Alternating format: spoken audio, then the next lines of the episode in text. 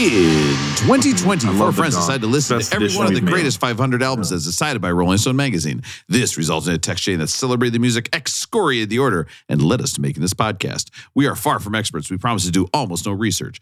All opinions are our own unless you disagree. Please sit back and enjoy. Beck did it better. We are all the way up to album 132. And from 1978, kind of, it's the album that doesn't quite get how album titles work, or they understand, or, the they, concept of an or, album.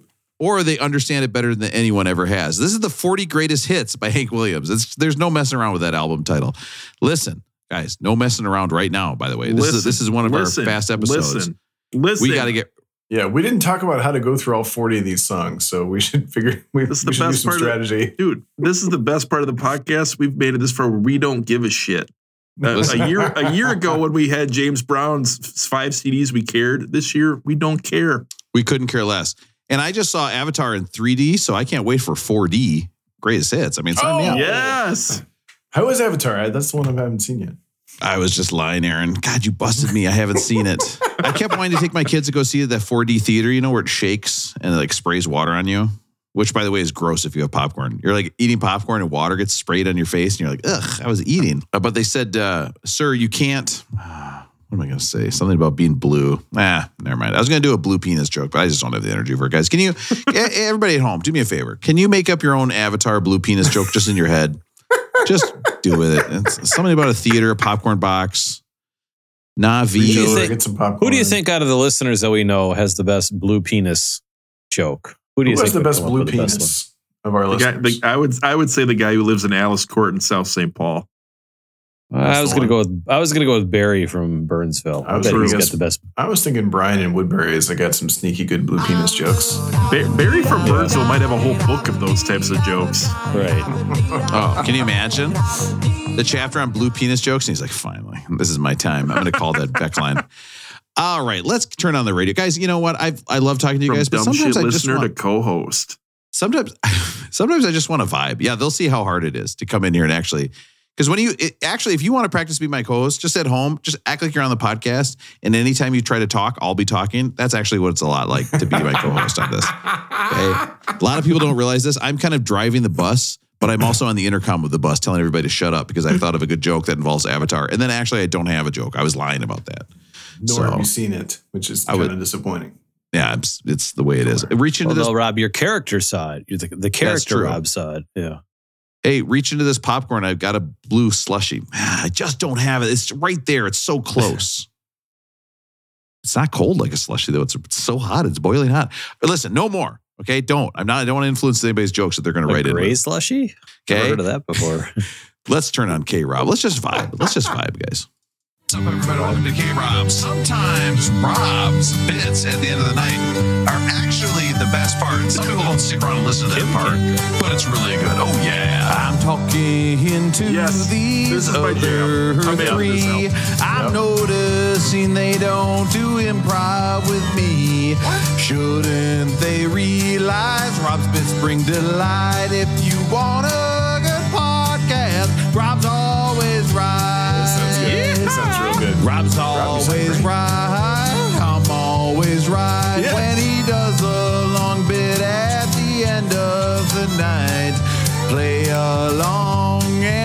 Brings so much delight. These guys need to remember Rob's always right. A train going through a tunnel would be the perfect way to end this album. Not getting a lot of reaction from my co-hosts.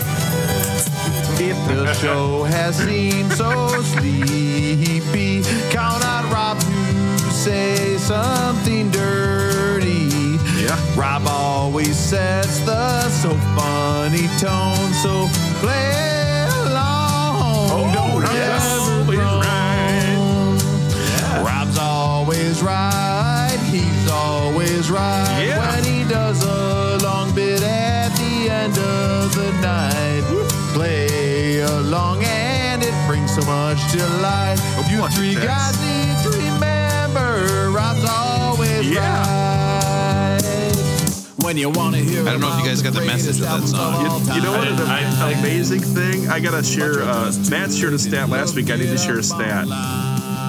Hank Williams wrote 128 songs in his career. Rob, you have definitely beat him. We're past 128. Oh! You wrote more songs than Hank Wow. fucking Williams. That's, I, mean, that's something to hang your hat on, man. I do want to say though, my first song wasn't until that Aretha album, so I haven't done 131 songs. I should Well, go back. Are, are you like counting a- the, They're the, close, the, the real filthy ones that only Matt and Aaron and No, I'm not. I Those were been able to filthy. hear? I listened to those the other day. Those were so dirty. I was like, I cannot believe I disrespected everyone they love like that. Listen, this is Beck Did It Better. We are here. We are talking about Hank Williams, top 40 hits. Okay.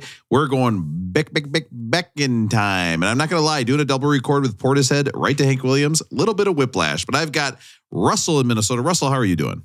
Rob, why don't you mind your own business? Oh, oh I've Oh. got Matt. In, this it's hurtful. Matt, Matt in Minneapolis. How are you doing? Rob, this podcast will make you weep. And I, I'm crying and I'm crying because I just want to go to sleep. Oh. We're up too late. Oh, Oh, yeah. Brian. Maybe Matt should be writing these songs, huh? Uh, and I've got Aaron out in California now. Aaron, Aaron, this is this is the thing.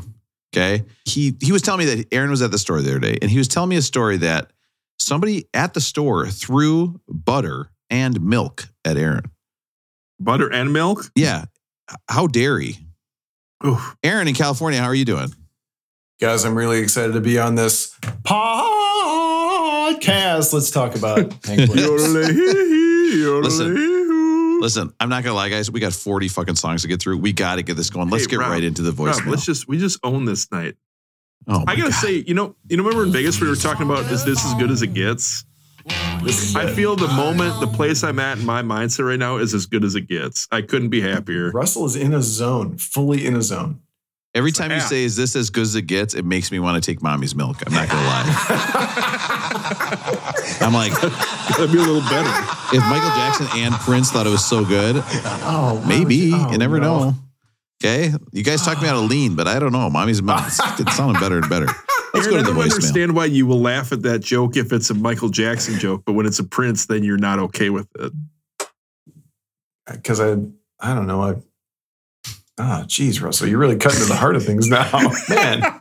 Really making me think. They're both humans with families. You're right. So, something to think about, Aaron. Jeez, Legit, piece Aaron, you should try one of these daiquiris, homemade. They're perfect. I, if you'd send me one, I'd try it. Yeah, I'm just stuck on. I'm just drinking a jug of whiskey over here tonight for Hank. Hey, legit, my buddy Conrad Murray is coming over. He made me a drink for later, and I think it's going to be so good. But let's get into the voicemail.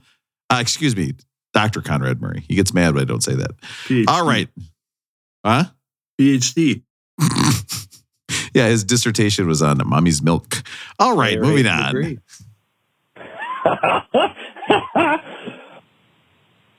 uh, long time listener, first time caller.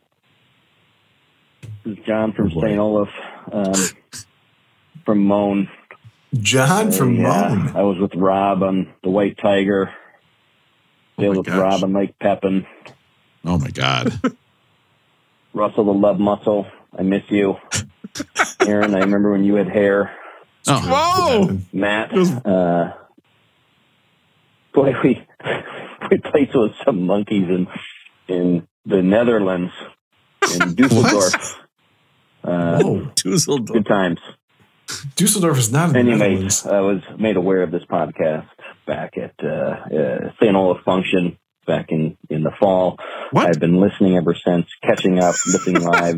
it is a blast to hear you guys' stories and to hear what's going on. all of our stories. I stories. love it. Keep it up.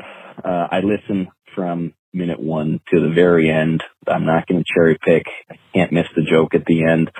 Um, funny stuff. Um,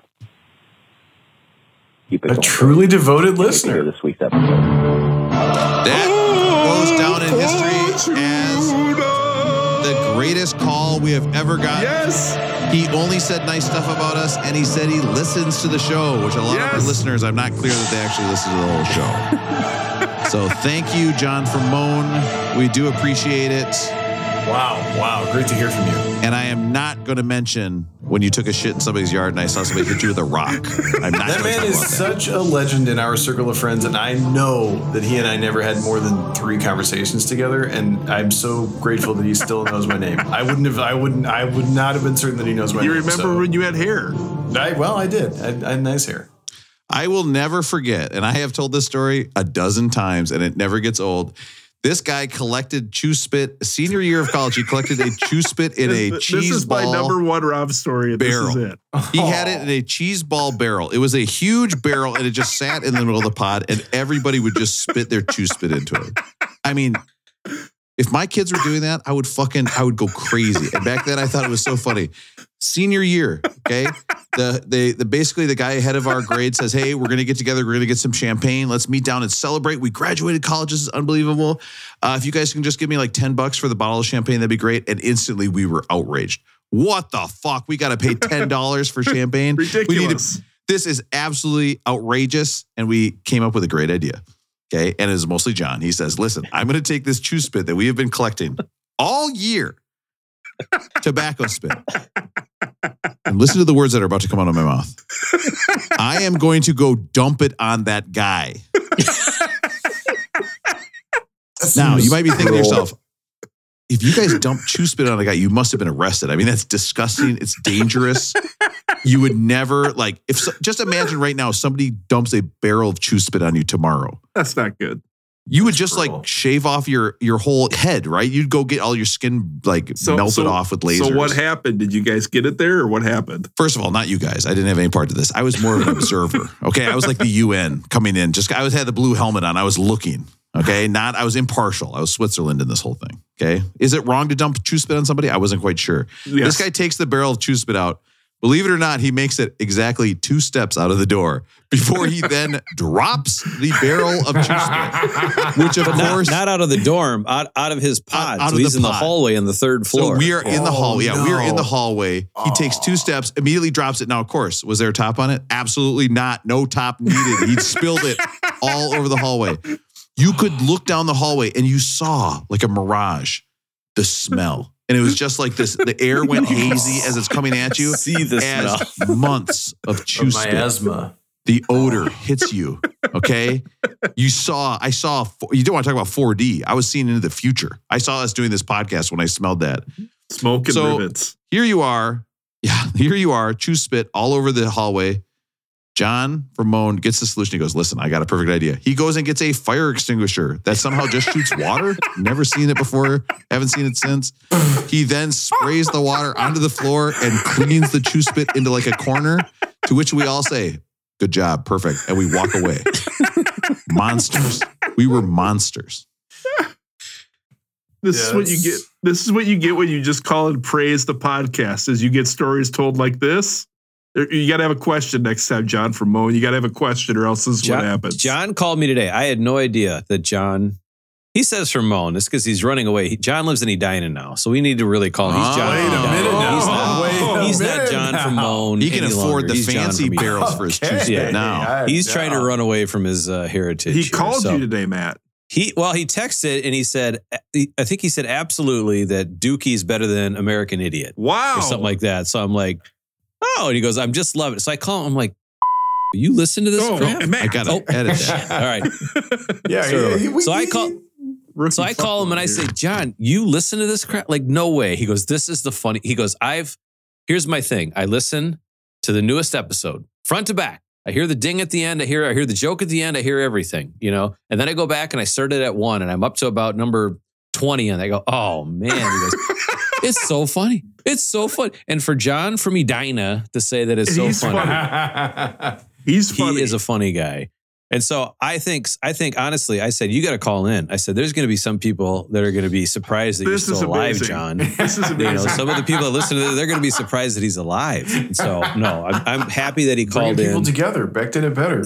Hey, Bringing people together. Can I can I tell a John from Moan story quick?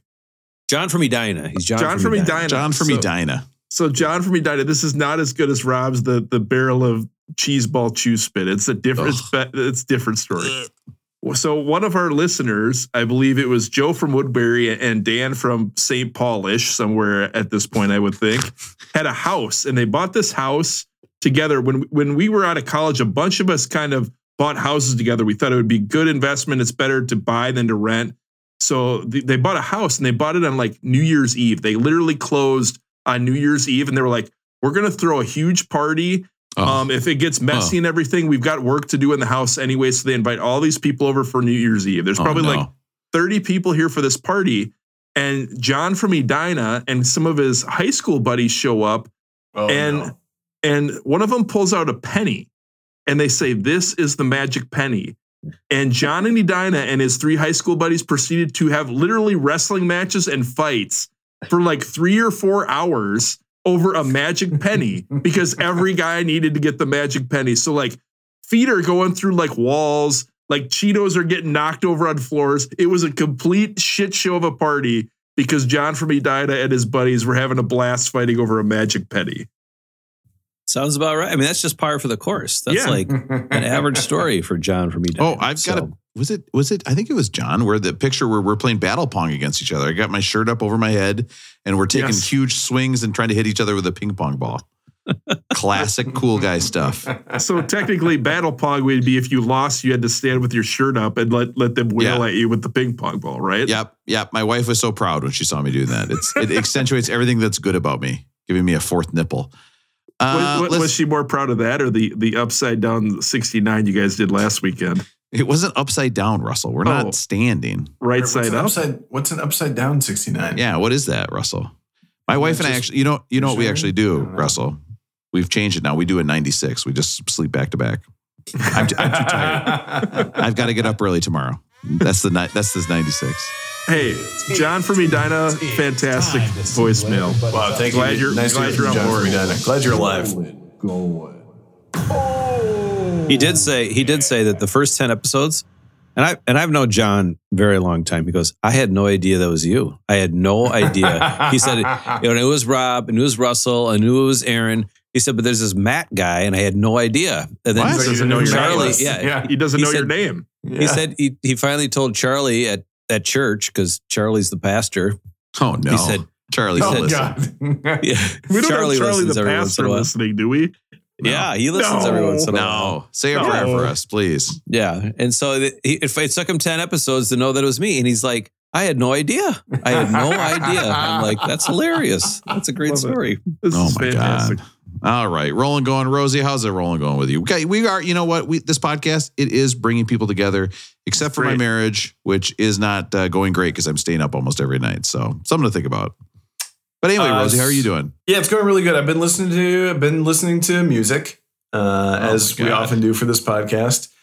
Uh, a couple I things I've I been got a recommendation for you. It's it's called Portishead, Aaron. I might check that out. Portishead. Maybe I should check that out. Once in a while, I, I gotta go out and do some other stuff. So uh, I have been listening to a Norman Connors record. So uh, this is from 1974, I think. Uh, Norman Connors' "You Are My Starship," which features Michael Henderson on bass and vocals. Uh, like imagine this: Michael Henderson played bass for Miles Davis, Stevie Wonder. Also happens to be an incredible vocalist. Uh, so I've really been enjoying this record. Uh, also, Also- yeah. Also, oh, the Rob's bringing all-time it right now. the all-time steals leader in baseball, I believe. Right? yeah, yeah, right, right. Yeah. Vince so I, I just been vibing off of this record. I really Ricky love Henderson. it, and Yep, I want to. I got just, it, Russ. It's just Ooh. it's beautiful music, very smooth. Also, Phyllis It's like Hyman yacht on vocals. Turns out It's I like love yacht rock. It is a little bit yacht rocky. You're right, Matt. I, I, Isn't he on a yacht right here? He's on a yacht. Um, yes, this yacht belonged. The yacht on the cover art belonged to someone famous. I can't remember who it was now, but um, the yacht on the cover art belonged to someone famous. But can you imagine being talented enough that you played bass for Miles Davis, and then you can also sing as well, just for fun, and you can sing like Luther Vandross. I do like the chimes.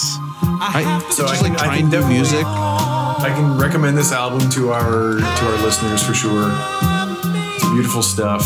Who's who's the the football coach tree? Like we always talk about the tree, right? And somebody's got to have who's like the best tree because Miles Oh, Davis right. has to be the best like musician tree that there is out there, right? Yes. Everybody Yeah. playing in his band and going off from Coltrane to this guy to all these drummers and stuff. I mean, You're right. No, because Miles Davis has Coltrane, Herbie Hancock, Wayne Shorter, Tony Williams. Yeah, you know, Yeah. you, that's that's a good one, Matt. so he's like the Urban Meyer or what, whoever it is. But yeah, I'm going to throw out the Yardbirds. There you Jimmy. Page, Yeah. Jeff Oh, Beck, yeah. Eric Clapton. There That's you a good go. Tree. That's a good tree. Yeah. You're absolutely right, man. So that's it. I'm, I mean, we got to keep it short tonight because we got 40 songs to get through. The only other thing I want to get you guys advice on is what if you are taking your car to Oh, an appointment to get the oil changed and you uh, what happens if you fart in the car on the way to the appointment Put the what windows do you, down. what do you do You what put do you the do win- You Like, put the windows down. Let that. no, that's their tip. Has Alabama said that? With the windows down, turn the radio up, let the wind. Oh, you don't have any hair. I'm at the point in life where I no longer take a car to a dealer for. I, I take it to Jiffy Lube or whatever. I take it to like the discount place. I don't take it to the dealer. I Wait a don't, minute. yeah. Wait, hold, hold on. So hold you on, think they on. just want to smell farts because they're No, a no, discount no. place? Hold on. I, I'm getting there. You got to give me a second. You got to give me a second. When you go to Jiffy this. Lube, they're still in, in a post COVID world where you don't get out of your car. You sit in your car, you pull in, you can sit there and listen to the radio the whole time. You are in your car the whole time. You, you give them your credit card through the window. You don't Oh, even get out pretty of your car at a Jiffy Okay, Lube that's cool. anymore. So they're under the car and They're you're under- sitting yeah. in it. Yes. That's too erotic for me. That's wild. I could not do that. Like knowing there's a guy under me, like working with a thing and like wrenching on shit and like moving Hey, oil back and forth. I'd be like, hmm. It's it's pretty perverted, isn't it? It's pretty perverted. Yeah, you roll down the window, you're like, this is pretty perverted. But you, but Russell, you said you're at a point in your life where you no longer take it to the dealership. You go to the I know Jiffy better. I don't need to take it to the But- but- dealership, right? Just But take it- isn't I, I I I am I have always taken it to Jiffy Lube, and I'm now starting to take it to the dealership because I'm it. like, huh? you're you're I'm going the other flipping way. it. I thought it was I thought it was the old the old men always take it. You know, they always get their tires changed at the dealership. They don't go to like discount Sure, tire or whatever. right. You know, they do the. You know, it costs two hundred bucks to get your oil changed at the dealer. It costs eighty nine bucks at the You Jiffy what- Lube or you, something like that. you know that. what it is for me, Matt. I don't want to. I don't want to make an appointment. When I want to go, I want to go and just get shit done. I don't want to go into a dealer and be like, "Hey, we can we can see you in like eight months, like like they're uh like they're a doctor or something like that." Just fucking change my oil. You know what the hell? So I'm yeah, taking it. smell to my Jiffy Lube. Farts. Yeah, smell my farts. Yeah. But you guys know me. I mean, I I, I took it to. The, I mean, you saw my picture. I, I took it to the dealership. I threw the bike on the on the on the rack. Brought my bike along so I You could go. did Out, show us what you had for lunch too. I could go out for lunch. You know, you get some tacos, and then you know. So I made the appointment. at the Tacos is much better than that sandwich. Okay, yours. we need that's to true. we need to discuss true. Discuss Aaron's lunch. We've been c- c- talking about it for a couple weeks. Aaron sent a picture of a uh, sandwich, a tuna fish sandwich, a half a sandwich. It was a half a And it was Well, I cut in a triangle one half. I had eaten on a half white already. plate. By the way, spotless plate. Like everything was spotless. And, You could and, tell and he a took the spotless time. desk and a spotless. desk. There's nothing on the desk either. I- it's just a white desk. I feel bad because I think Aaron, I think I have opened up the door for everyone to make fun of Aaron. I think like it's kind of my thing and people are kind of stealing it. It's kind of like stolen valor, stealing kind of. They're kind of stealing by making fun of Aaron Valor. And they, they, Aaron sends a picture of just a sandwich and he says, I put celery in this this time. It really pumps it up. It's true. You have to imagine this is a white plate with a half sandwich on a white desk. and it's Totally a very barren. thin sandwich. It's not like a it's not like a stacked high. Yeah. You you can barely see that there's any sort of layer of It's like a filling in multigrain. Was it? A, was it a tuna salad? What was the? It was just tuna. On, it was just tuna on white bread. It was, but it, It- was it was a whole can of tuna. I'll have you know. As you know, Oh. I I only make whole can tuna. Nothing sandwiches. I else. don't. No, nothing else. No chips, no nothing. It was just a sandwich, and Aaron sent it, and immediately everybody blasted Aaron. Just immediately they said, "This I didn't lunch like sucks. This looks terrible." And then I said, "Your job looks bad because like the desk was depressing to look at the whole thing." So then the Fair. next day, we all decided we were going to send pictures of our lunch that day to see what it's like. Now Matt Yeah. did the honorable thing, tried to make his own sad sandwich to match Aaron's, which I appreciated. Yeah, Aaron, meanwhile, hoodwinked all of us. All of a sudden, his ass is going to a taco place and he's getting these delicious looking tacos, totally flipped the script. And then he said, quote unquote, I am also Valentine Day shopping. Okay. And he was going to a sex shop. He was eating tacos at a sex shop. no, it was the marquee was tacos El Patron and then a lingerie spot at the same in the same little. You know, there's also actually there's actually I I could have got my car washed except it was in the shop up the bike trail. Although I have to say, guys, the this bike trail Hey, hey, hey, hey, I'm, I'm here for the uh, the uh, the uh, brisket tacos and also um, some crotchless chaps. You- you- can, Yeah. can you make that happen? We only Like- serve assless chaps. Yeah. actually felt felt Just very ask. Can I get appropriate the- for like a Hank Williams type. Uh, you know, I'll take a vibe. lengua. Can I get the lo- lengua with a mild? And then what's something that's going to help me fuck my wife so hard later? Uh, yeah, something a bustier, something. Yeah, but I, I want to be able to pull it to the side. Oh, thanks. Is this the? Uh, yeah. Oh, yeah. Thank you. Oh, But do I you have was, any, uh, I was, I was spicy secretly ranch? So Mm. I was so thrilled when Rob was like, "Well, everyone should post their lunch tomorrow." three because I already had that plan. Like I knew what my I knew what my lunch was going to be the next day when Rob was like. But then also the laundry spot was there. I did not buy anything at the lingerie I have a little postscript to that story, by the way. I then told everyone at work, hey, my friend group, we're all posting what we're eating for lunch. I bet I told three different people at work. They all gave me the exact same look of like, oh. And I was like, what? No, this is fun. This is my life now. We post pictures of the lunch and it's cool. we have. Hey, a can I get a can I get a chain. quesadilla and a bottle of the high fructose fructose corn- corn syrup or what else? What else can I get at this store? Right? Yeah. Hey, uh, I, we need to get, uh, yeah, load me up with more of those brown condoms, please. And, oh uh, God! oh no! And on that and a- note, we don't a have time beef for all this. So let's Yeah. see what how it's rolling going with Matt. Uh, good. I just I, I I knew we were going to be long, so I just have one quick little topic. I think my my kids are. Have I have I told you guys my plan for retirement? no. All I want to do, I don't care where I'm at. I just want to go out to dinner every night. I just don't want to cook Oh, dinner. I I, just want to that be able to go. Oh, I love it. I just want to be able such to, a cool you idea. know, even if it's just a bowl of chili somewhere or something, it or a is, nice yeah. steak, whatever. I just want to go out to dinner every night. Oh, I love so that I. So on the weekends, I love going out to dinner. It's not the most economical thing, but it's you know, there's there's worse vices in life. Things Matt, like that. Matt, you Definitely. can get rid of Aaron and Rob if, if the marriage has ever happened on the podcast. I'm I'm gonna go out to dinner. Try, I, oh, we might be able to make it work. Well, my my kids are finally at an age where they're ruining my weekends because I live for like Friday night at Pizza Luce or Right. Sure, yes. you know going to some of these things like that. Like just let's just go. We'll get there early. We'll get her food, have a beer, get out, all that stuff. You Yeah. know, right? It's, it's just it kills time.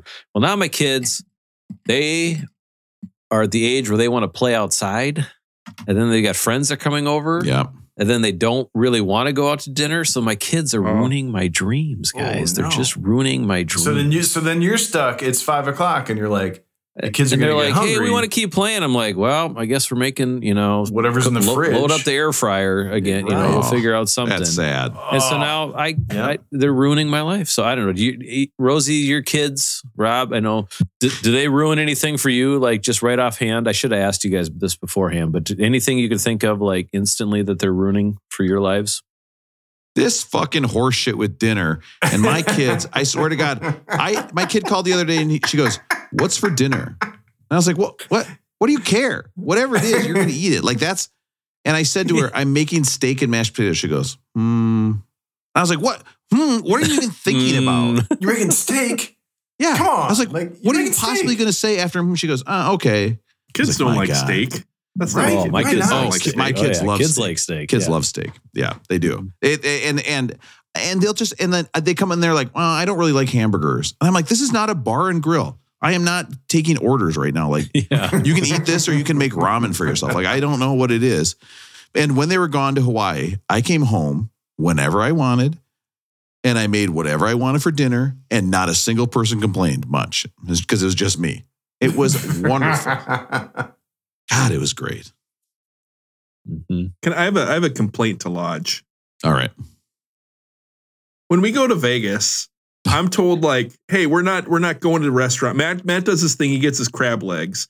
But like I'm a, I'm a foodie. I love going to fun restaurants. I love going to like new spots. But when we're in Vegas, it's very much like we gamble, we watch sports, we gamble on sports, and we buy like pizza at the stand. We we never have gone to like a fancy restaurant or done anything like no, that. we, never. we need to we need to make a change. We got to we got to step it up. And you guys know I would love to do that. And then I see Matt goes to Vegas like two weeks later and he's like, Oh, I went to this fancy steakhouse. I'm like, What the fuck is going on here? Yeah. Like when I'm with, We're I, I, I will give Matt credit. Matt did go give us the, the burgers from Gordon Ramsay's. I was like, that was awesome. Those were very good. But like, I am all about like going to like all these steakhouses, going to like the new restaurants. But whenever I kind of float that stuff, you guys kind of just bulldoze. It's just not happening on our trips. And then Matt goes to Vegas a week later and he does the exact thing that I would love to do.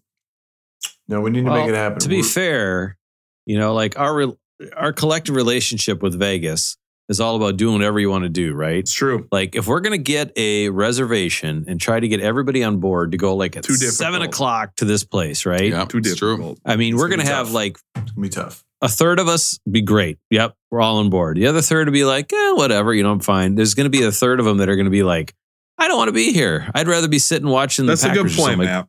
You Good know, point. and so I don't know. And then I think you know, like the way we do dinners, Yeah, there's gonna be there's gonna be Especially one the Packers. sixth that's Yeah, I like. I don't want to be here. I want to watch the Packers. I don't we're want to not, who we're not, is. yeah, but- we're not stuck. I mean, we're not stuck having to talk to each other and like look across the table and try to make conversation we have a and blah, blah. flexible flexible crew. People can do what yeah, they want. and if right? somebody's getting bored, they can just go take a nap. I just come think back, we're whatever. really drunk by about 3 p.m. And at that Yeah. point, then all of a sudden, like, like the hours between 3 p.m. and 8 p.m. in Las Vegas just go like that. Just- and all of yeah, a sudden, you're like, well, it's 8 p.m. And now I'm super drunk and I've either lost some money or I'm winning some money. And then you're going to just grab whatever you can to keep yourself going until 2 a.m. I would rather stab myself in the nuts with a fork than go out to eat with you guys in Vegas. That's. That's kind of what I was thinking. But I Oh didn't yeah, want to I'm be gonna that sit rude here. We're just it. guys. We're I just didn't going want to to talk ruin about Russell's gambling. dream by by you know that descriptive. No, no, All no. right. You can. Yeah. Russell's gone on his own. He spent a week out there. He went to lots of shows and got his dinner. That's where you get it, Russell. It's see, not with Ro- us. see what I'm saying, Matt. Rob is Yeah. steamrolling steamrolling my dreams here. What did he get for Yeah. a week? He got what? For a Listen, week? It was you're going to go He right dinner. from having vodka Red Bulls at the tables to going and getting like a three hundred dollar steak. Like that doesn't Yeah, even make not? sense. it's Vegas. Your palate's what I have be found, fried. Russell, and you know this. What I have found, you just you got to find one other person to uh, go on an adventure with, and if you happen to get two, you know, like ooh, that's a lucky day. But you just got to find one to go on your adventure with. But with with crab legs, I got to go. I just I find one person. This this year it was Joe. Joe from Woodbury went. You know, so he's off for four years now. One of you guys is gonna have to go. Rob was two years ago when we went. So Russell, you're probably up next in line. You're gonna have to go next year with me. Matt, I'm understanding you said you got to find a, a- a- another person. So next time I go to Vegas with my Vegas traveler, you're saying I, I need to find a third? Oh, Depends on where. Depends on how everything's going. I mean, sometimes, sometimes variety is the spice of life. Oh. yeah. You can't eat that slice of pizza every night, right? You gotta get Yeah. up and move Hey, around every once in a while Rob, and figure that's some things smart out. shit, isn't it? That was Matt's smart comment of the week. That was Matt's smart comment of the week. Have a threesome with your spouse. Oh yeah. My luck, I'm telling you, my luck is that I'd have a threesome and the guy would look like me. And I'd be like, well, what's the point of this? I could buy a mirror. You know what I mean? Like, I don't need to see this. I feel like that's the second time this has come up where Rob assumes that the threesome is another guy who looks like him. Like, I there's want so it to many be a other buff guy. That's all. I'm, I'm, I'm pretty sure I have done that bit before, actually. So listen, to those of you who are working back through our catalog backwards, wait till you get to that bit where I talk about some hot guy, some guy who looks like me banging his wife. It's hilarious. People love it. Uh, rolling going. How's it going with me? Since nobody said it rude, by the way. Hey, Robbie, how's rolling going? How's it going? Robbie. Don't be a Robbie? brat, Robbie. Has anyone ever called you Robbie? The brat did. No, I've never Robbie. called I'm Robbie. a brat. No, I'm not going to call you that. I'm not going to call you Rob or Big Rob or Robert, Robbie. Robbie. You know, I wanted you guys to do improv with me, and now I'm regretting that because actually, I'm trying to tell a story, and you guys are interrupting me. Rude. Okay, Because we're to think brats. We're just brats. You don't want us to talk about Oh, what you're what going to drive talking. home We're real talking. fast, huh, Robbie? You guys are being fucking brats, and it turns me on so bad. Robbie. I was testing the waters with my work drinks I was having uh, last last episode, and when my opening joke was, "Yeah, I'm doing jujitsu, but it's tough because every time I get choked out, I get a massive erection." I was like, "Well, we're gonna see who's in it for the money on this work work drink trip." I'll tell you right now. And then one of the guys was like, "I'm 46 and I'm dating a 23 year old." And I was like, "All right, we're in."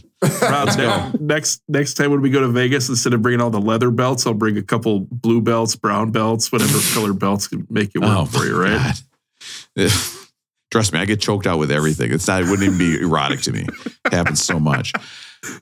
My my. Speaking Well, about can we going out. st- no, pause. what? We never talked about this on the podcast. I mentioned this in the text chain. You've been doing jujitsu for a few weeks. Yeah. Oh, I'll, you want? I'll do that for my. Role. I would love to hear about your jujitsu on the podcast because people need to know that you've been doing this. I don't think you've told anyone you've been doing it. So, picture this. Okay, I'm just going to describe me real quick. Huge penis, just huge. Okay, and it's red hot. It's like a cigar. Brown at the end, red hot at one end. Rob, shower Okay. and the grower. Shower and a grower. Okay, uh, and I've got my own curtain call. If you know what I mean. I don't know what that means. Never mind. I forget I said that. Here's Nobody the thing. understands what you're talking about. Here's the thing. I have, I have, I'm a power lifter, but I started, I was like, I want to do something fun. And I've always been into MMA, not always, but lately I have been. So I was like, I'm going to go learn how to do jujitsu, right? Nice. So the practices go like this you practice a move. Okay. And this is a move of like, okay, you're in side mount or you're on top of the guy or the guy's on top of you. And this is how you do it. Then for the last half hour, you basically wrestle somebody and you wrestle until they either submit you by putting you in a joint lock or an arm lock or a chokehold and you tap out. Uh, and that's it. Like that's how you try to wrestle. Now, imagine wrestling somebody who's trying to choke you out when you have no idea how to do any move unless they're perfectly where you practiced earlier that day. That's the only move you can do. It's it, it's got to be intimidating too when they're probably your size, especially right, Rob. Like you're probably wrestling people that are just as big as you the whole time, right? Absolutely not. These guys are tiny. They are like little tiny Brazilian guys, and they are blowing my shit up every day. Literally, the last three practices, my elbow has hurt so bad from being bent the wrong way, Oh. Russell. I am paying money to go in and have my elbow bent the wrong way. Guys are choking me. Now, did you know you could do this? Guys are choking me with my own uniform. I wore the Whoa. gi. They then, when I'm wrestling, they undo the gi, wrap it around my neck, and choke me, and I have to tap out. They might they might need to rename the Tommy John surgery the, the Robbie surgery. Listen, there is nothing like getting choked out. You just you have somebody basically choke you out, totally dominate you. You immediately have to get up and just start again. Like, do you know what that's like? It, it, No. It's just like just getting dominated and having to just start it all over again. So it's I was just gonna say, is this one of those things where do they tell you up front this is going to happen, or do you realize this is going to happen, and they're like, "Look, first three months horrible. This No. is kind of a weeding out period." Like, it, it, it- I mean, eventually you're going to be in a spot where you're the choke or not the chokey. Is that Yes. how it works? Oh, nice. Or hey Matt, I'm gonna Yeah. get my diagram out if you can repeat Yeah. that. yeah, I will be the choker. Or you're the choker, not the chokey. yeah. Let's see. Well, it was Valentine's Day last week, so we'll keep it the way it should be this week. Throwing a Um, blindfold, but I mean, it's it- real fun. Can you feel yourself getting better? I mean, you've done it for a couple weeks now, a few So, weeks, five weeks. I Can have gotten better. yourself? I've gotten better because now I've only gotten choked out about three times a practice instead of Okay. dozens of times the first couple times I went. So I So- am now staying alive. Basically, Describe I'm what choking out is like. Is the world going dark as you're getting choked out? Is it like like the, my, my No, horizon No, is it's- narrowing? You know, As soon as they put an arm around your neck and start squeezing, you tap because you can Ah. feel it coming and it's terrifying. It's absolutely like you can tell it, say, oh, it's not a big deal, but you feel that and it, you feel like, oh, this would kill me if it kept going. Like I need to stop doing this like immediately. It's rough. And that's not as bad as getting your elbow bent the wrong way. That's are there are way there worse. dickheads you work with that that like no. are really out to hurt, or No. is it kind of a good community? My, my guess is those people are out of there in a, in a in a practice. If you're a dickhead, you don't Yeah. last, Yeah. right? It's you don't last, and then somebody good like there's because you know there's black belts there too. They'll go and get them and beat them up, and like that happens. But Yeah. everybody there is so nice. So you'll have like a guy, and he'll be like, "Oh, you want to try this? You want to try this? Here, let me show you." And then he's like, "Okay, now let's just roll." And then he immediately wraps your gi around your neck and chokes you out. And you're like, "What? I thought we were friends."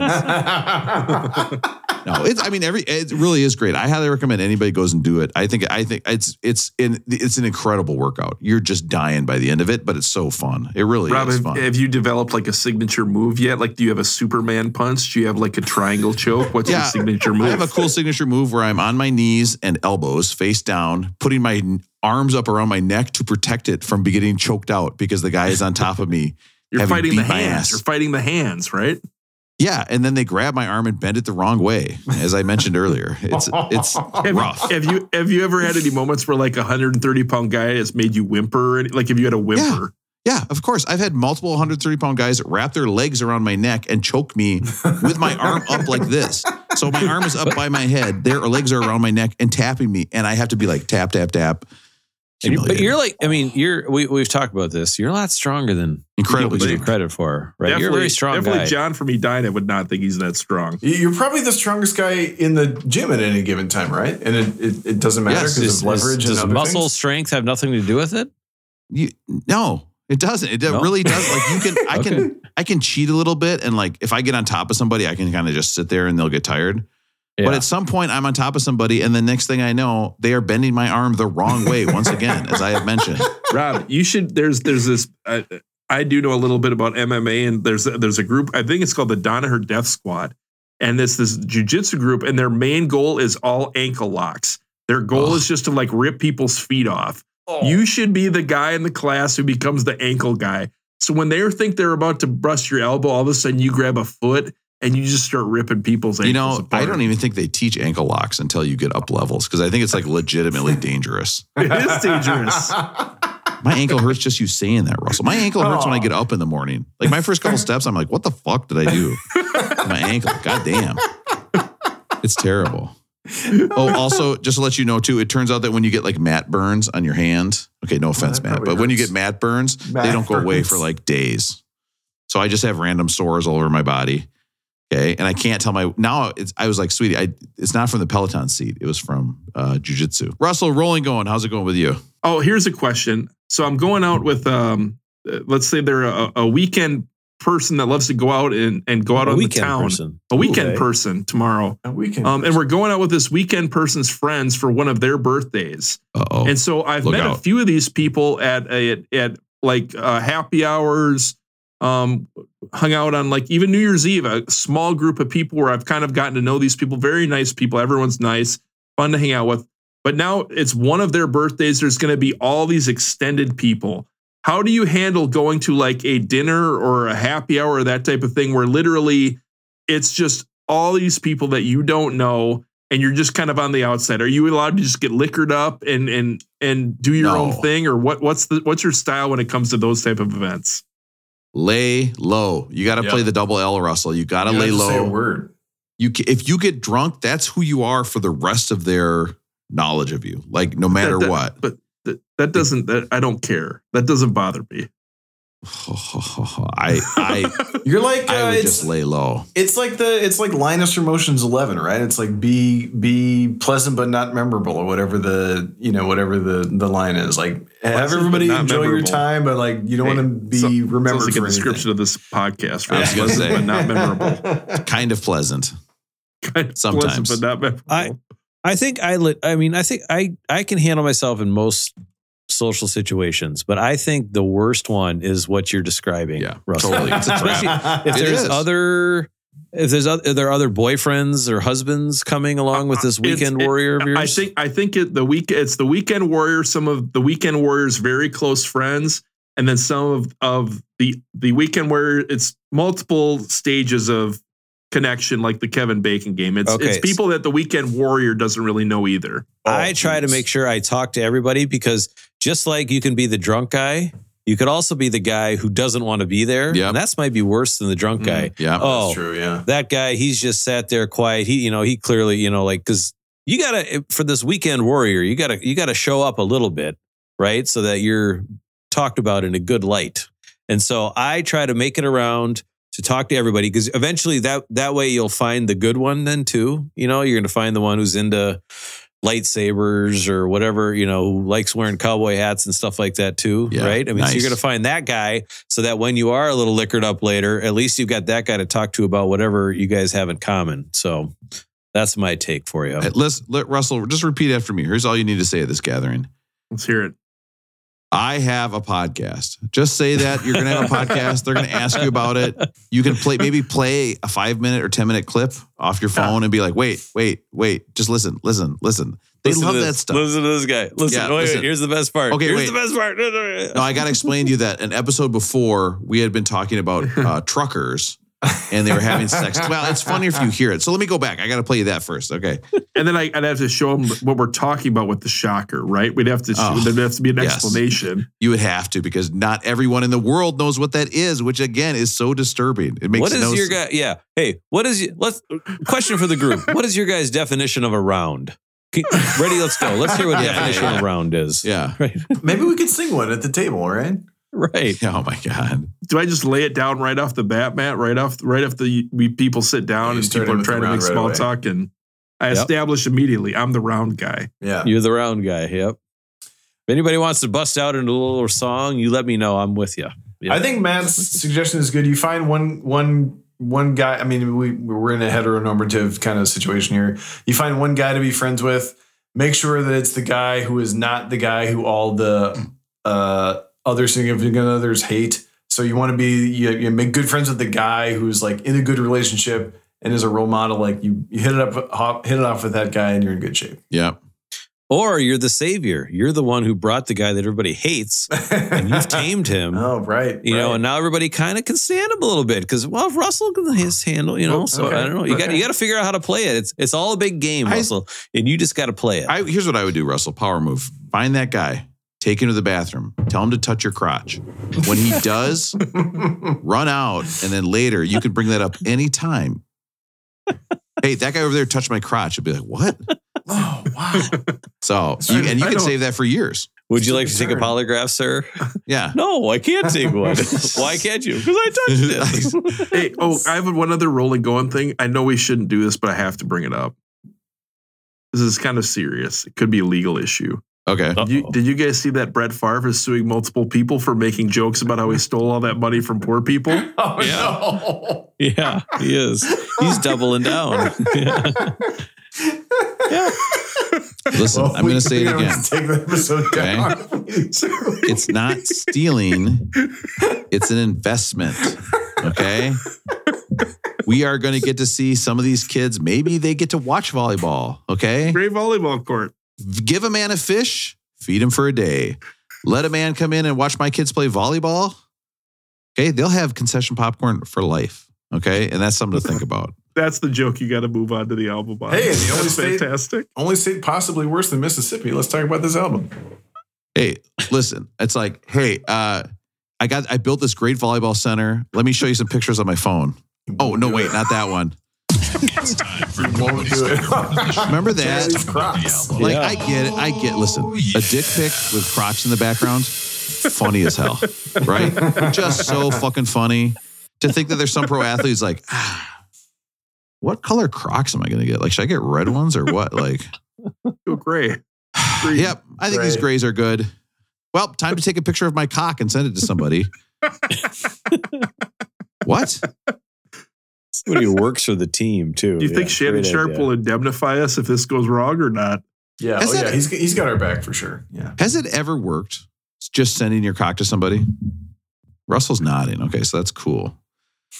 Um, big nod from But Russell. like, but like Big wieners dig. look funny, right? I mean, there's Yeah, not. they do. Yeah. It's just it's Yeah, one. It's not like do. sending boob. It's not like sending boobs. If- it's you sending a wiener. if you saw weird. a guy's erect penis and then an alien egg came out and it turned out to be an ovipositor from the Martian planet, you would be like, yeah, that actually makes Oh, sense. no. That's what it We're looks only- like. We're only now 132 and we've already gone back to the ovipositor looks jokes. No. Like Whatever the- alien cock. reset the counter of like days since an ovipositor joke to zero now. We can't. Ah. Favorite part of the show. Let's talk about We had a whole, the whole ovipositor episode. That went You're the all the way up age- the rails. We have 40 the- songs to go. You're the correct age where you're a big Hank Williams fan. An ovipositor is uh, like an alien penis, but it has We've eggs as done this well. already. So something to think Oh, about. no. Russell hasn't stopped laughing in like 38 seconds. Aaron, how do you think the 40 Easter Bunny? songs. How do you We think the Easter Bunny songs. brings all those eggs to your yard? Oh, in a basket? Uh uh It's got an alien cock that comes out and it's an ovipositor. I think it's called an 40 o- uh, Aaron, songs to go. Aaron, Aaron, I think it's called an ovipositor. And this ovipositor, oh, what's the alien? What did alien uh, Easter Bunny bring me today? Oh, it's a with a quarter in it. Those were the shittiest eggs. You guys know what I'm talking about. The eggs with a quarter. Get out of here. It's a, a Cadbury quarter, ovipositor. Oh my God, Cadbury eggs so good. Even if you know what, I'll tell you what. I'm going to tell you right now. If I had an alien that had an ovipositor that only put out Cadbury eggs, I'd put that shit in a cage and just feed it enough so it lives, and it would live in my house and give me Cadbury eggs all year long. just feed it up, just just enough. Okay, and I might enough, edit this just out, but here's how I'm picturing this. I mean, how do you get the middle of that uh, Cadbury egg filled? Well, that's the thing is that you do have to jack off the alien, so it does give you the Cadbury egg, but the harder the work, the sweeter the honey. You know what I mean? Play the songs. We have 40 of them and he won't play them. He'll play them eventually. He's got Well- Science Olympiad in like three hours. I'm going to bring this back. it. to the Hank Williams song. There's one on here. I think about an ovipositor. I thought I heard that earlier. How many songs? There's Yeah. bound to be one. He's like, ah, my wife and I, it's not going so well. She doesn't like my ovipositor or whatever. This was this was released 25 years after it's his in the death. middle of. It's, I think it's the second verse of Lost This is, Highway. this, if I remember this is right. not an album. Who this is, you know, I mean, these Greatest are some hits. of the greatest songs ever written. It's not an album. He never. he only had recorded two an album. LPs. He had two LPs released after his death. That was Yeah, it. he only Otherwise, it was all singles. singles. Listen, this is the first anthology. Now, here's how sad this is. This is popular because it's the first anthology of his where his kids did not add their voices to his songs in duet form. Remember when that was big? Like the Whoa. like so Hank Williams Jr. was like, "Hey, I'm going to release an album with my dead dad." Okay. Meanwhile, uh, Nat King Cole's daughter is like, "Okay, writing this down. Good idea. Album with dad sounds great." you guys, that's the joke you guys don't like. Okay, fine. Nat King Cole deposits Cadbury eggs with his alien cock. Do you think that's funny? I prefer to call it an ovipositor. I was thinking it was sad because because Natalie Cole's also passed. Like she died too young too. You know what? We should do. oh, that's a great idea, Aaron. We should do a bit with her and her them dad. Beyond. Hop on, post posthumous, double post. Oh right. Okay. They could they could call. I guess. Don't do it. Don't do it. Never mind. Oh. Don't do it. nope. Again, I Sorry. can't do it. Forget I said it. Any Nope. impression of Nat King Cole, I think, would immediately get me in trouble. Yep. Here's the deal. Not a good idea. He Here's is the a great deal. singer. He recorded. One of my favorites. Hank Williams recorded 55 singles, five that were posthumous, that reached the top 10, including 12s that were number one. This might be the greatest songwriter we have covered yet. Unbelievable. He was, he died. He was an alcoholic, prescription drugs, had a bad back. At the age of 29, Yeah, he died in the tragic. back seat of his Fucking car. tragic. Somebody driving On around. New Year's Day. On New Year's 20 Day. Well, New, after New Year's Eve, I think anything. Do you, do you That's guys fine. think it? Do you think it was in a Walgreens or Duane Reade? Duane, Reade. yeah, he was he was like, I'd want to. It, he he avoided Valentine's Day. The worst day to had to die would be after the day after Valentine's Day. Like you got her that flowers, you What got her that piece of of money. paper that says like Red Hot Chili Peppers tickets on it, and then you're like, ugh, you didn't even get to eat those chocolates. It'd be the worst. These, this album is I. It really is incredible how fun this is to listen to. But I will These say songs this: fucking rule. a lot of these songs, and we're just going to go through title by title. Let's see every time. Could this song be dirty just by the title? Okay, so let's start. It start. says do me. When do we get to the do me part? Move it on over. Hmm? Yes, move it on over is in Ah. fact. But well, Rob's pulling this up. The titles for these songs, this might be the best titled songs of any album, anthology, collection we've heard. Like you know exactly what you're listening to on every Yeah. song, right? There's Yeah. no there's no doubt. Yeah. So is are these songs dirty just by the title? Move it on over. Absolutely, one hundred percent could be dirty. This is 1947, by the way. Hey, move over cold dog because the hot dog water's moving in, right? Oh no, don't. Down over. Great, great opener. These are some of the greatest songs ever written. I mean, Yeah. they're just every one of them. There's something charming about like the old. It's not it's not pristine recording too, right? Like it, Yeah. it, it feels old. There's some charming about it. Yeah. I think. Now you put this on, it, it transports you to another place. Yeah. His his writing partner, uh, Fred Rose, who's also like a producer, challenged him and said, "I bet you you can't write a song about a mansion on a hill." And he's like, "Okay, hey, check this out." And he literally wrote this song on a dare. Like it's crazy. And by the way, this song got all the way up to number twelve on the most played jukebox folk records chart. Sounds like the exact same thing as Jambalaya, just different lyrics. Right. Don't you want to see that chart of jukebox folk records most played? I got to see that chart. But what did it mean for him to write a song? Because he couldn't read music, so he must have dictated it to someone, right? He must have. I mean, we not we got a lot of songs to go through here, but when he wrote a song, I mean, did he must have write sung them it or did he just who wrote it record down. them? And that's considered writing it, you know. Or he wrote it and somebody he sang it and somebody wrote it down. I mean, because Paul McCartney couldn't read music, right? But I mean, he knew how to play. According to a lot of the stories, he would be like, he would be like in the car and he'd be something like, he'd be like, my wife is a cold hearted witch. Then he'd be like, that would make a great song. Hey, write this down. My wife's a cold hearted witch. I can't believe she left the, me a sad sandwich. And that's how he would write down the songs. They write that down. Aaron, you can, uh, react to anything I'm doing, guys. That was a good bit, kind of. I was just trying to figure like I don't think he rhymed a witch with a witch. Here's here's the yodeling. If you guys remember, we did a best a list of the. be- You know what's amazing about this album? Almost every song has something we've done a, li- a best of before. This is the best Yeah. yodeling songs ever. We did it on Sly and the Family Stone. On Ri- there's a riot going on. Every everything's got great stuff here. He's, he's talking about how he's no longer a sugar daddy.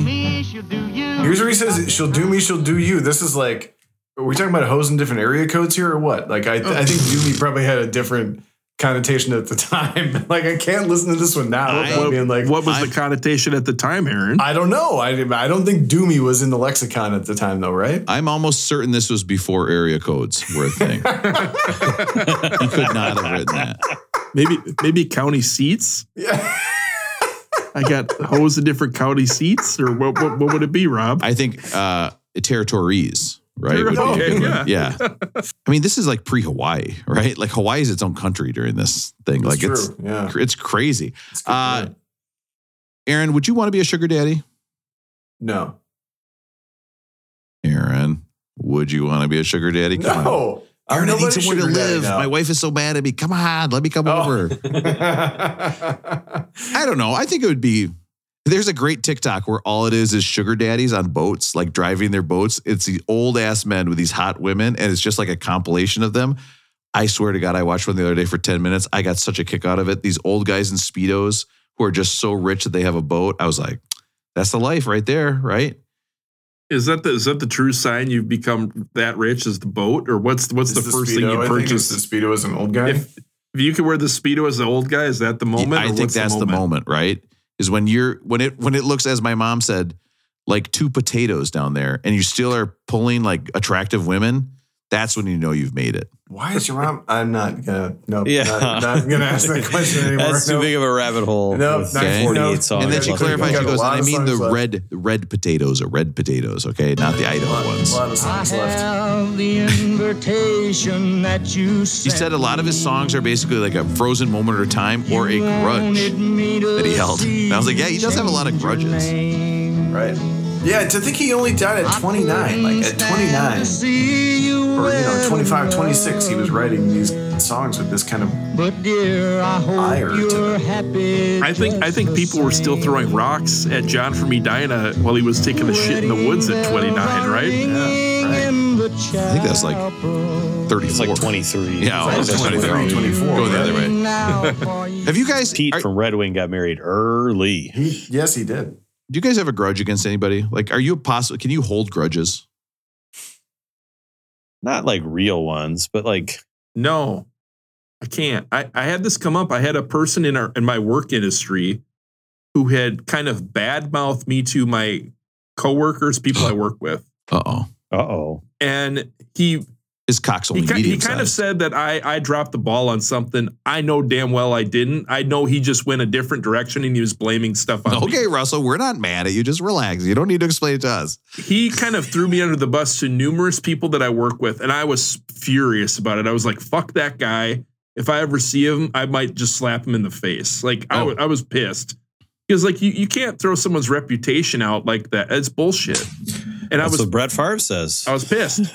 and so then I ended up seeing this guy at a conference and he started talking to me. And the whole time I just wanted to be like, tell him to fuck off. And I couldn't do it. And I can't hold a grudge. It's just like, uh, what do I get out of being, being an asshole about it? There's nothing to like, no, I don't hold grudges. I let it go. I'm the same thing now where I had this conflict with this person at work, as I mentioned earlier. I needed mediation. That's how bad it was. Mediation. Like I asked somebody to come mediate for us. And then from the rest of the year, I have been trying to be so nice to him. I'm reversing it. I like have a grudge so bad that I'm being extra nice to him. It's The sick. reverse grudge. That's a that's another that's another Valentine's Day. Yeah. I have found that you can I I can be real pissed, right? About same thing, Russell, something like that. But always taking the high road always leads to a better result in the end. Always. Just take the It's high true. road. I've been told that I hold grudges. Uh, I have to. I, I just have to say that out loud because one of our listeners will call me out if I don't say that. That uh, Maybe told you should celebrate grudges. Festivus. Maybe you should celebrate Festivus then, Rosie. That might be the answer. Might be the answer. Air your grudges. Hey, yeah. can, I, can I make some clear though? I still judge the shit out of those people I don't like. Yeah. but I don't I don't make it an issue. I I don't let it I don't let it become a thing. But in my when they mind, come around, I know you're quiet. I know. When they when they go away, I'd be talking again. Yeah. Yep. Yeah. I like I like that Aaron went to that lingerie shop and got an apparatus so he can do the reverse grudge later. Reverse grudge. reverse grudge. Hold it both ways, right? Yep. Mind your own business. Mind your own business. This, it- fussing. this is like when we listen to James Brown. There's too many songs that sound like this. This is the same song as "Moving On Over." Exactly. Listen to Just different lyrics, right? like they could have chosen any number of greatest hits compilations It would have been 10, 12, 25, 20 songs. Yep. They chose 40 songs. It's stupid. The other one we heard a lot of the same song was "Run Run Rudolph" by Chuck Berry. Remember, everything sounded like "Run Run Rudolph" at some point in the in the mediocre 28. What percentage of his catalog is this album? 40 songs. It's a huge percentage, right? Like this More is a than ton of half, his. right? Yeah. It's no, like it's 40 it's, of 55, less. No, no, no, no, no, no. He, I read that he he recorded 225 songs and he wrote 128. Okay. Jesus. Wow. So yeah, this is a larger percentage of his recorded output than most people we've heard. Jeez. It just is unnecessary. Like, I mean, we're getting getting into the rating Oh. system, but like these are great songs. He's a great songwriter. He didn't make an album. There's no reason to put an album on this list. And if you're going to put one that has 12 songs on it, and you know, it's important that he's represented. I get it. But There, to there's 40 a, is there's silly. one of them called there's one called Honky Tonk and Hank Williams, and it's got like 12 greatest hits. Yeah, It seems like that should have been the one they just put on. do that, right? You're You going to get change. Hank Williams found We he had. stop talking. We're only in this song six, guys. Yeah, I know. We're Hank Williams fun. found he had more success with up tempo honky tonk songs, and this is one of them. What? No, his best songs are Lost Highway, Ramblin' Man, So Lonesome I Could Die. Those are the best songs. Well, let's listen to The Lost Highway. Let's listen to it. I'm a rolling stone. This one barely made the charts. Can you believe it? Didn't even. This launched This a whole genre. Life of All the songs was built on this song. This was written by a guy named Leon Payne, who wrote a few of these songs actually, who was a blind uh, country singer at the time.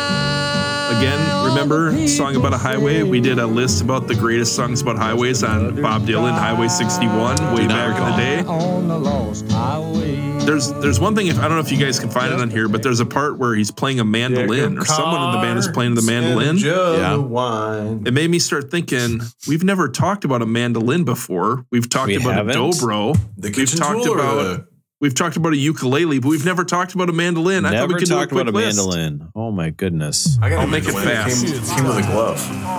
I was going to say, mandolin in my kitchen is so sharp it scares the shit Oh out of me. yeah, I use it once every other year, maybe. It's the t- yeah, it's the table saw of kitchen appliances. Oh, yeah. It's very scary.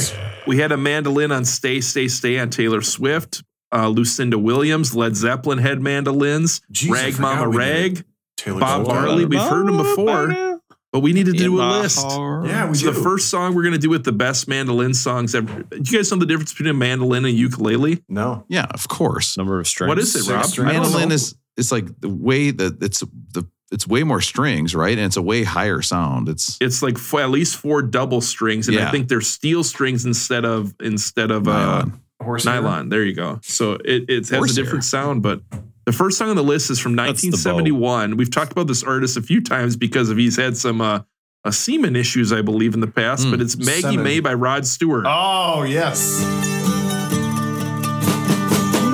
This is a oh, you classic can hear the steel. Yeah, it sounds like because it's like a harpsichord. There's a this is supposed to be the like the first mandolin rock song that really was a big hit. Well, you know me. I listen to lots of bluegrass, so I am no stranger to a mandolin. Rob, I, I was reading that this song was inspired by the woman who deflowered him, and he said that it only took a few seconds. It's curious, how many seconds is the optimal amount of time? I mean, going for seconds. I'm so thirsty after the first one. You know what I mean? Like, I, I mean, what's the optimal amount of time to have sex? I don't know. I don't know. Infinity, like it rules. It's the best. All right, the other best song on this list is from 1972. This is also, the I've theme never from had The a Godfather. good session of making love, so I would not know. The optimal time it seems to be is a little bit less than what I'm currently doing. a little bit less. Yeah, actually, quite a bit less. quite a bit less. Yeah, quite a bit less. I think zero is the optimal time actually for a lot of people in this place. Got you. The next song on the list is from 1972. This is the Godfather theme. Oh. I never would have. Right. I never would have thought. I still watch one and two, The Godfather one and two, more than I should. Those are great. Fantastic Anytime. movies, right? Yeah. Yeah. I read this actually got nominated for the Academy Award for Best Original Score, and then they disqualified this guy, this Italian composer, because he used some sort of different version of it. They disqualified him from the the Oscars, and then he came back the next, or he came back a few years later with Godfather Two, and then they awarded him the Oscar. That's pretty badass, Hey. right? Oh, wow. Yeah. Persistence matters. You bet. He didn't. Good thing he didn't hold a grudge. Yeah, just came right. back and won it. Let it go, right, Matt? Let it go. Let it go. Let Yeah, it go.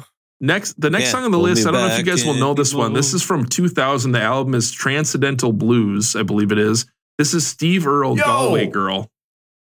Wait, I Steve fucking Earle. love this song. Russell, Did did, I you give know you that one? You Oh, yeah, gave here it me- is. Earle Galway girl. Yeah. There you go. This is a great song. On the old long walk of the E-I-E-I-E. Met a girl and I stopped to talk. Find some hey and I asked her friend, Oh God, man. What's a "What fella to do?" I've never heard this song. I never Hair either. was black and her eyes were blue. I had this on CD, and I'll tell you why. Because Who sings this song? Steve, Steve Earle, Earle, the same guy who did Copperhead Road. Transcendental Blues. This album rules. He's in. uh What is he in? Isn't he in um The Wire. He's in The Wire. The Wire? My name yeah. is And he was Wire. also Oh. what producer? Who did he produce on an album we listened to a few months back? Mm, Lucinda, maybe. Lucinda Williams. Yeah. Wow. And I know this album because one day I was sitting in my dorm room and Russell and our friend Darren from where's Darren from now? I technically Bloomington? believe he goes by the Pleasure pleasure He's the- the- principle. He's from Pleasure The Town. pleasure principle. He's the, principal, of pleasure, the town. pleasure, pleasure principal came into my dorm room and they said, "Hey, we brought this CD back for you from the radio station because it, it said blues on it." And I played that. I wore that thing out. I loved that CD until the day I got rid of my CDs, and that is one That of was the, it? Yes, that's one of the number one CDs I wish I hadn't gotten Isn't rid it- of. So it- thank you for including that on your list, Russell. It's crazy sometimes when you look back at your memories and just like, oh yeah, if you would have told me at the time, like, oh, this is one of my main memories I'm going to carry from college, you'd be like, well, no, they're just giving me a CD, but it's yeah, like, yep, they were this just like, "Here's it. a CD. That's it." And Yeah. now we're on a podcast together. I, you know, where I love that guy from is I saw him on that show he had on NBC called My Name is Steve Earle. Yes. It was kind of basic, but I liked it. It was good. That was a good show. That whole, but yes, all of our listeners, go check out Transcendental Blues. That is a great album. I'm going to play it tomorrow all day long. Fantastic song. I love it. The next song Rolling on the list. Right? Transcendental Blues. Roll, it must have been 501. Yep, yeah, list. Rolling think Bone so. for sure. So Steve Earle, I think, is an Irish uh, an Irish singer. That's kind of an Irish song, uh, uh, and we you hear actually a lot of you hear a lot of mandolins in kind of folk music, right? So that's the that's Irish. But there's also a, a I guess you'd call them a Boston band, another Irish band, if you will. It's the Dropkick Murphys. This is Oh. Rose Tattoo. Oh, You hear that mandolin back there? yeah, it's in there. People love Dropkick Murphys. Yeah. Listen to this. Everyone's rocking on the Oh, podcast nice. right now. Look at Rob. Look at Rob. I do love it. I got to say. Aaron, would you ever do a name tattoo on, on yourself? Like, would you ever do your son or your wife's name or not? Yeah, for sure. Oh, totally. Yeah, yeah. Absolutely. What about you, Matt or Rob? Would you ever do a name tattoo in a rose or no? I would definitely get. I Appreciate would. I've. a- I think it would be funny. Um, fuck, I had a joke and I can't remember what it is. Wrote a tattoo with a name? it was going to be Dropkick Murphy Brown was the punchline, but I can't remember what it was now. Doesn't matter. Dropkick Murphy Brown is Like funny. like like Mitch Berger made a made a cameo on her show and it was called Dropkick Murphy Brown. yes, exactly. Hey, Melvin. I think we should all get tattoos of each other's names on uh, of our on ourselves. right, Rob, you done. should go first. You you you Done. show us what you did. Let's do it. I'll do it. We'll Don't tell me with a good time. I'll do it. Uh, Matt, you're going to right here on my inner thigh. The inner Oh, thigh is That's where gonna you're hurt gonna super bad. Left or the right? I- left or the right? this again, I It can't believe be my my drop kicking leg. It's going to be my left leg. It can't Gotcha. be my drop kicking leg. I can't believe my wife changed her name to Ugo Jr. And now I got to get a tattoo of it. Ugo is my mom's name. Well, got 34 songs left to go. Oh so no, the there's last more on song the on the list. list. On the this list. is 2007. I love this song. It's super corny, but the hell if you won't smile listening to it. This is Paul McCartney "Dance Tonight." Hello. Oh, I've never heard this. Oh, okay. I'm in. I'm in. Listen, listen to this song for a minute. This is badass. If you if you don't if this doesn't make you smile, you need to look in the mirror. Everybody gonna dance tonight. Got a hole in your soul. Everybody gonna feel alright. Yes. Everybody gonna dance around Oh, tonight. you know, This is John Paul Lennon's McCartney? just spinning in his grave. Everybody He's spinning like a windmill. 2007. It was it's uh, it's not that old, I don't think. He bought a mandolin from a guitar shop in London, and whenever he would play it, his daughter would start dancing. He was like, perfect way to write a song, right? Oh, that was good, Russell. But to finish up the list here, Rob, your guy Paul Simon, the biggest nerd in the world, he said they're the sixth greatest songwriters ever. George Gershwin, who I don't know what he did, some guy named Irving Organ Berlin, Guess. Irving Aaron, you Berlin know wrote Irving- God Bless America. Irving Berlin, Richard Richard Rodgers, Yeah. Lorenz Hart, Paul McCartney, and Hank Williams. So according All to right, Paul all Simon, two of the greatest six songwriters of all time are Paul McCartney and Hank Williams. All right. I, I'm down with that. I, would. I mean, there's a few others. I- I Frederick know, but- fucking Chopin. Hey, Russell. That's why he's a nerd. He doesn't know any better. That's a great list. Oh, yeah. I love the oh, mandolin, yeah. Russell. You're right. The mandolin makes everything sound fun. All right. It- Only 38 You- songs the, left. You're the type of person who holds a grudge if you don't enjoy that, right? My bucket's got a hole in it, to which oh, he Oh, says, great song. I can't fill it with, I can't buy no beer now. Oh, So is he buying, oh. now listen to this, is he buying beer by the bucket? I this think is a he- great song. I think he probably was buying beer by the bucket, knowing what we know about I, it now. I added two songs. I like two songs on Spotify. This was one of the two that I added to my playlist. It's so good. Yeah. I'm so lonesome I could cry. This is a great. Katie goddamn Lang song. Said, This is the most classic American song ever written, truly beautiful. And Bob Dylan said, Even at a young age, I identified with him. I didn't have any experience with anything Hank did to know what he was singing about. I'll never heard, I never heard a robin weep, but I could imagine it and it made me sad. And I gotta say, guys, listening to this album, sitting at work, it made me want to eat a ton of pills. It made me just want to take some pills and just hammer those babies and be like, see ya. He does a pretty he does a pretty good job of making thing, that, things that are sad and depressing sound upbeat, doesn't he? Yeah. Yeah, these are all in major keys, right? What Yes. major? What? Yeah, there's one song in minor key that's going to Yeah, come up. here. wrestling in major key. Oh. Interesting. Here's the deal. Songs that were think you know dirty so that. far. We forgot about my bit. Move it over. Yes. A mansion on the hill. No. Lovesick blues. No. All right, this bit's no good. Moving on. I just don't like this kind of living. I'm so lonely I could Jesus. cry. Yes. I just don't like this kind of living. I mean, Hank, like, you want to tell Hank, like, Hank, it's going to get better, but it's not for him. He's going to die with a bad back in the backseat of his car at 29. A bummer. That really kind of sets it up. Tell you what, though, you know who that makes sound good? Me, baby. I'm not dead. I'm past 29. Eat shit, Hanks Williams. I outlived you. Eat All shit. right. They don't. They don't I even think he said shite. I'm trying to be clean. They don't even honor him at the 27 Club in Fort Lauderdale. He's too old. That's depressing. You're too old to even make the. Oh, sorry, Aaron. Russell I'll be brings up something more depressing than the 27 Club. A reminder that that is a bar he went to where they had multiple celebrities who died at age 27 painted on the walls. That's true. It doesn't sound as good now that you repeat it. Long Gone Lonesome Blues. Well, we got through a quarter of the song so far, guys. Rob, we got we got to get like a solid ten here. We got to get we got to get to halfway real quick. My, s- no, I listen. We got to talk about this song. My son calls another man daddy. It's great. Perfect Perfect country western. I mean, song. there. This his just his titles. It's not Papa. Daddy. Daddy. So we're up to 1950 at this point. This song is.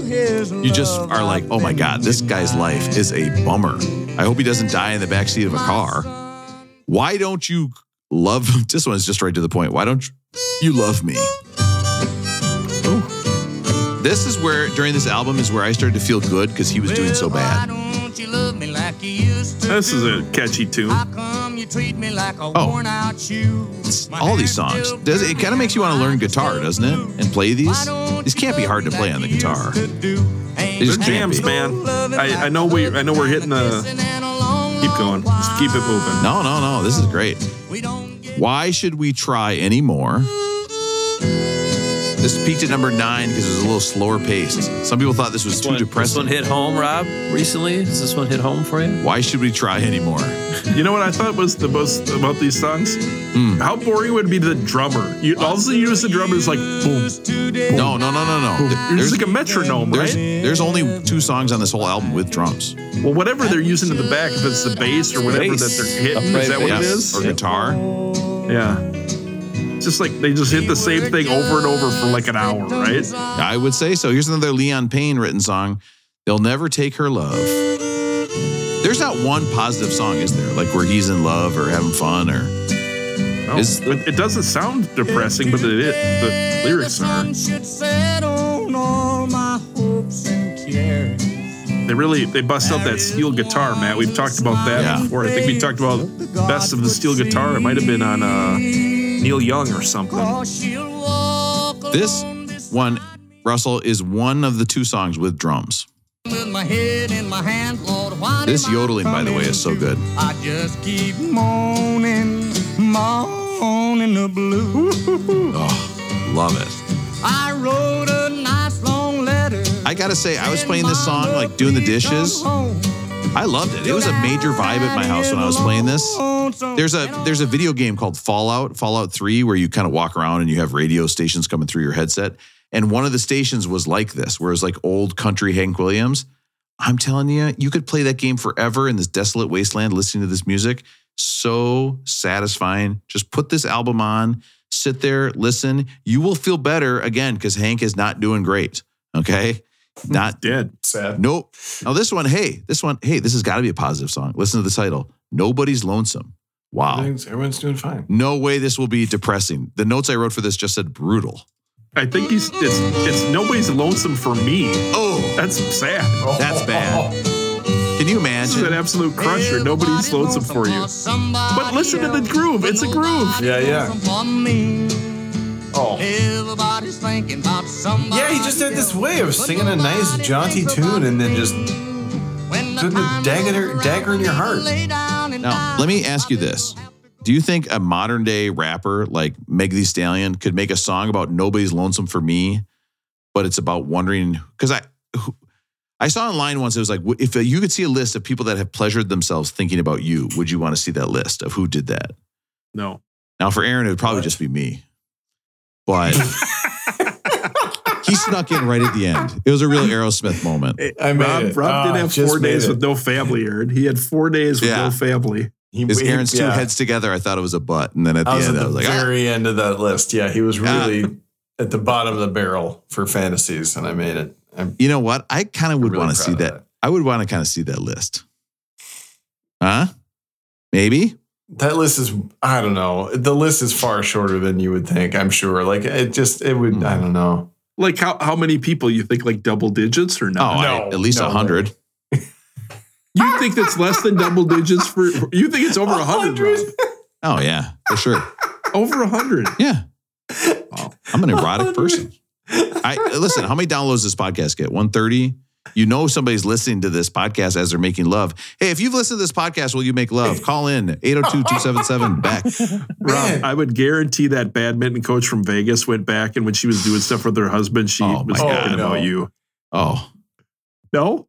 Yeah, well, I think she she did. She was telling me about uh, how she must she like shuttlecock, shuttlecock, Oh, cold cold heart. Hey, this sounds like a fun one. Uh, this one, this is a kind of a funny story behind this. Williams wrote this song after visiting his wife uh, when she got an infection from an abortion she had from another guy's kid. Yet you're a I Oh really wait, I misread that. This is not a funny story for this one. Not a funny story. Dear John, I did not know. I didn't know this was a Hank Williams song. I know it from a John Prine album. Yeah. It's a great song. so good. yeah. Set your saddle home. Oh, Moa. That's she This wrote. one had a couple backup singers on it. That right there. Dear John. It's so good. Yeah, John Prine did a recording of it, but I didn't know it was Hank Williams. Great song. And to mark the halfway Oh, point. can can I introduce this song? Yeah, of course.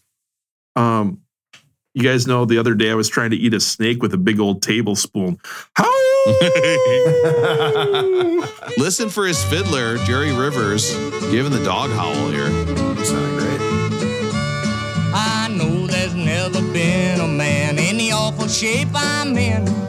I can't even spell my name. My head's in This is a such spin. fantastic You can hear the recording get better and better tried to too. eat a steak Yeah. With a big old tablespoon. Tablespoon. You got me chasing rabbits, Listen to this. on my hands and howling at the moon. That is a fucking howl.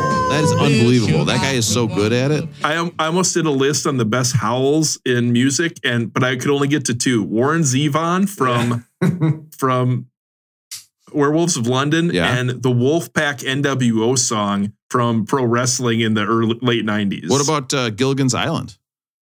I don't know that. That one. had Thurston Howell the third. Hello. I'm on an island. I'm very rich. Guys, Side another two. great impression by me. Thurston Howell. the Thriller. Thriller's got a howl at the beginning of it. Oh my God, Matt. Good call on the howl. Russ is mad now. He's banging the table. No, I was gonna say we're about to start side two, so I'm gonna uh, tell you guys. Uh, Booze and Vinyl one actually has a recommendation here. Um, do you, when do you guys think you listen to a Hank Williams album? Uh, probably in the backseat of my car. oh, What? anytime, anytime you're drinking too much, Yeah. maybe by a fire, out, outdoors on a hayride. it fire. actually says um, you should when to spin is on your front porch nap. I don't know if you still have a front porch in this house, Aaron, or not. I got on it. a Yeah, I front got porch it. nap. It needs to be replaced, but I have one. Yeah. Oh, It says grab your Your rocking chair and leaks. relax, preferably with a cowboy hat lowered on one of your mm. eyes. So I got my cowboy hat Oh, on. yeah, that's But good. they actually on side two, they're repres they're saying you should have a shandy. A oh, shandy, yeah. which consists of a bottle of lager, Yeah, because it's 48 songs long. So you got four ounces of lemonade, take it back a Wow. and a lemon wheel for a garnish. no, no way. And so somewhere in here they recommend that you just do a whole picture of it. So that's what I've decided to do. I've got a whole Oh, picture my of shandies. bit. Oh, no. Oh, Are you going to finish those before bed tonight? Hey, I don't know. manager's coming in. He's calling in the relief pitcher. He's calling in the righty. It actually what it says is refreshing and low in alcohol. It's a long listening session best friend. Heck, make up a whole picture of the stuff and say move it on over. But you know what I will say? You're going to die like Hank Williams did? Is that what you're going to say?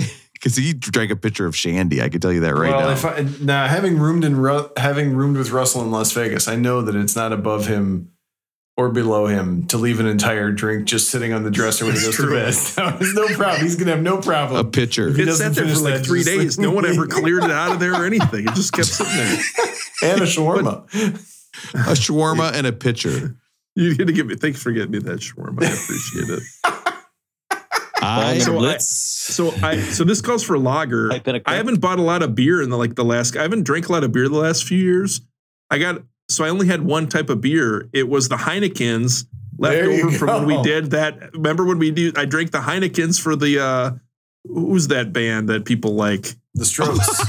the Strokes. Strokes. who's that band that people like? The Strokes. A Portishead? Rolling Stones. The So, Beatles. so this is a Nirvana. Heineken Shandy. You Radio. there's Strokes and uh, That's going to be kind of bitter, I feel. Hey, I thought of another Howland song. It's Hey There, Little Red Riding Hood. Riding Hood. Aaron, I almost put that up, but when you listen to that, that's like a very inappropriate song. it's true. That's a That horrible one should be song. canceled. It should be canceled. That's Yes. true. That's one of the reasons that it was not the Good list. point. Good point. Guys, just like when I went to the uh, a pool the other day and I said my shorts fell down and I can't pick them up, the lifeguard, I can't help it.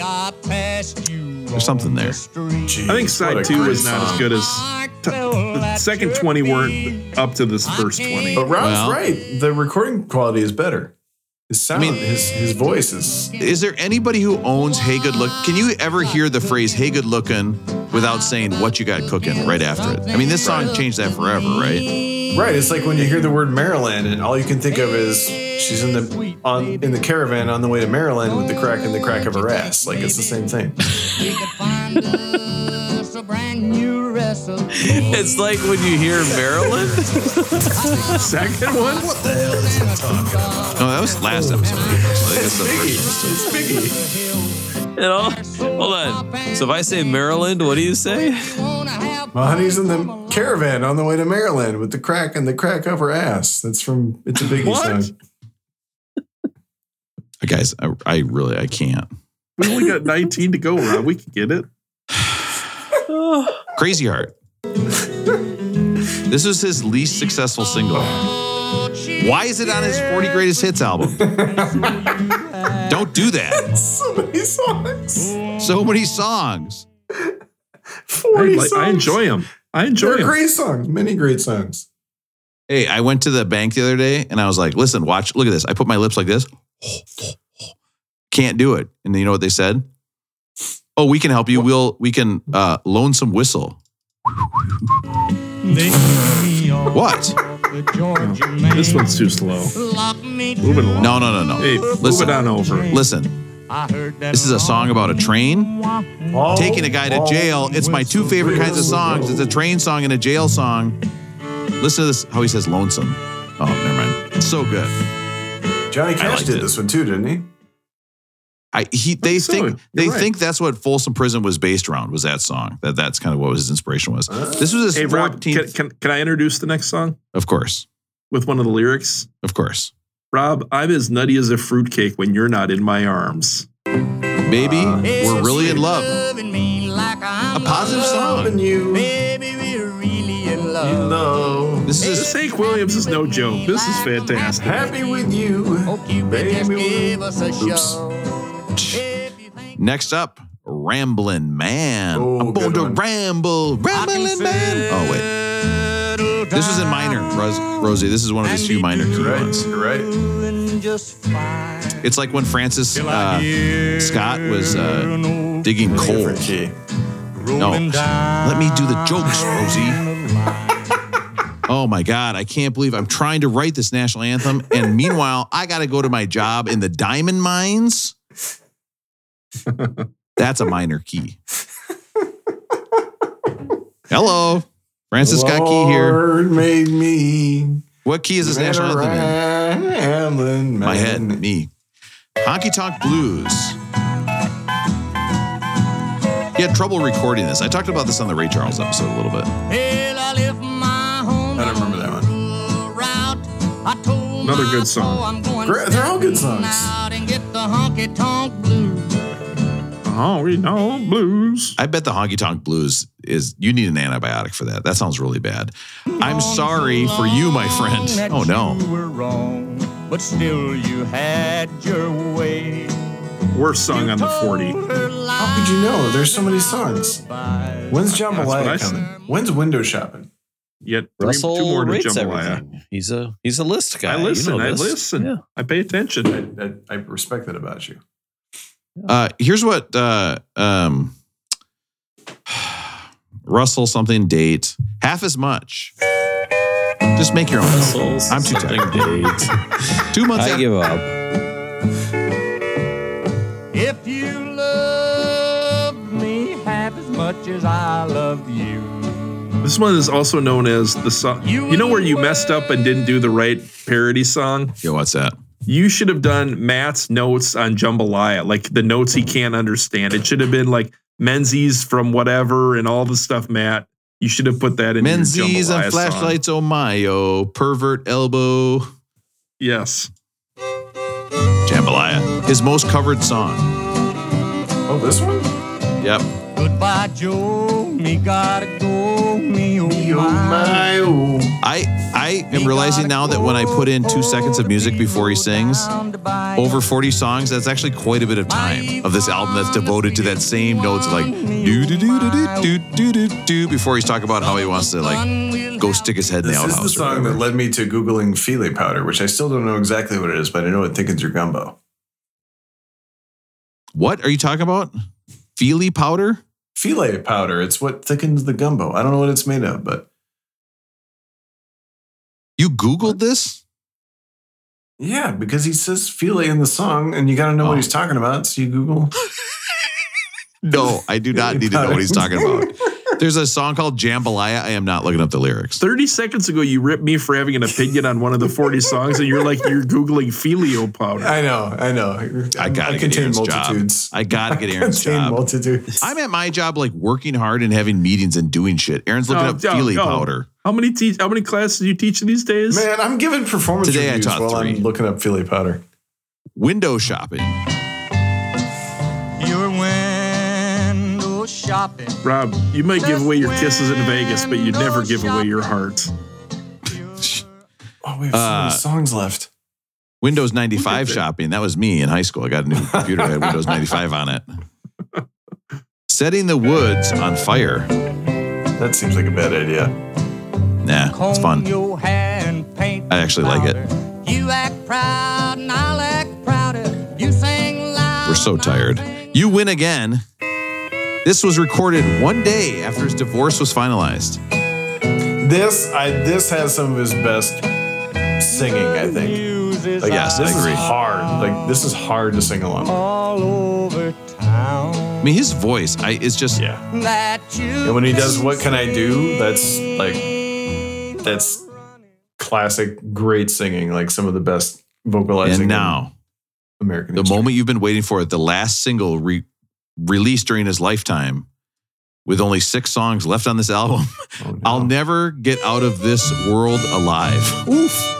Tough one to be released last in your life. Now you're looking at a man that's getting kind of mad. See, now I do think you can start to hear him wearing down here a little bit. All been bad. Him or Back us? problems, alcoholism, prescription pills, going to Vegas, wanting to go to a restaurant instead of having fun with his friends. Very long podcast. My fishing pole's broke, the creek is full of. The other song that has drums on it, You don't, have to Kaw-Liga. play, you don't have to play Kaw-Liga. It's you can just Yeah, skip, skip it. it. You can Skip skip, it. it. Yep.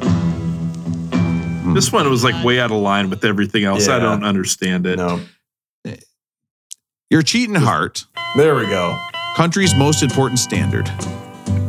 You know, More important than Stand By Your Man? You're cheating hard. one of our favorite artists ever, Beck, has covered a number of Hank Williams songs. He's covered Lonesome Whistle, I'm So Lonesome I Could Cry, Lovesick Blues, You Win Again. But he also covered Your Cheating Heart on an album called Hank Williams. Oh. It had to be called something else. But there was Bob Dylan, Sheryl Crow, Tom Petty, Keith Richards, Lucinda Williams, Johnny Cash, all covered songs for one album, all covers of Hank Williams. Check out Your Cheating Heart by Beck. It's crazy. He likes to do this kind of creepy atmospheric thing. Right? Kind of a Roy Orbison sound. Oh, you're right. Uh, it's funny to think of that list you did, R- R- uh, Russell, that so many of those people are dead except for Keith Richards. He's like, yeah, I'm fine. Yeah, that's funny, isn't it? I don't so know I about think I ah, think uh, when it, when it comes to covering one of the greatest songwriters ever, who did it better? that's the what we're going with. Beck. I don't know. What do you want me to come up better. with for that? Okay, we're gonna guys right you know now. what? energy Rob? up. It's taking every bit of me not to to skip my Muppets thing. I said, yeah, I'm skipping it because we're going too slow. no, come on, Russell. What is the Muppets one? Wait, is there a Muppets? All right. thing? So so you know, a lot of these songs are about unrequited love, like all this lonesomeness and everything. And the Muppets actually have a song like this too. It's a bluegrass song. I forgot the name of it, but you can play it, Rob. You don't want my And it actually it it it, it actually features the drummer life. from Dr. Teeth on back and Don't vocals. want your laugh. have arms around you and the nights are cold and you're so all alone. Ging dong, get on, gong, ging, get in. Yes! Oh, In it's cold and you're so summertime All warm. the trees and leaves green. And It's a kind I can't get risque enough for the Muppets. Russell, you might be onto something with the Muppets songs being They're good. fun. I get it. Oh my god. Oh, I can't remember where we left off, guys. We better start over. It kind of First song, move it on over.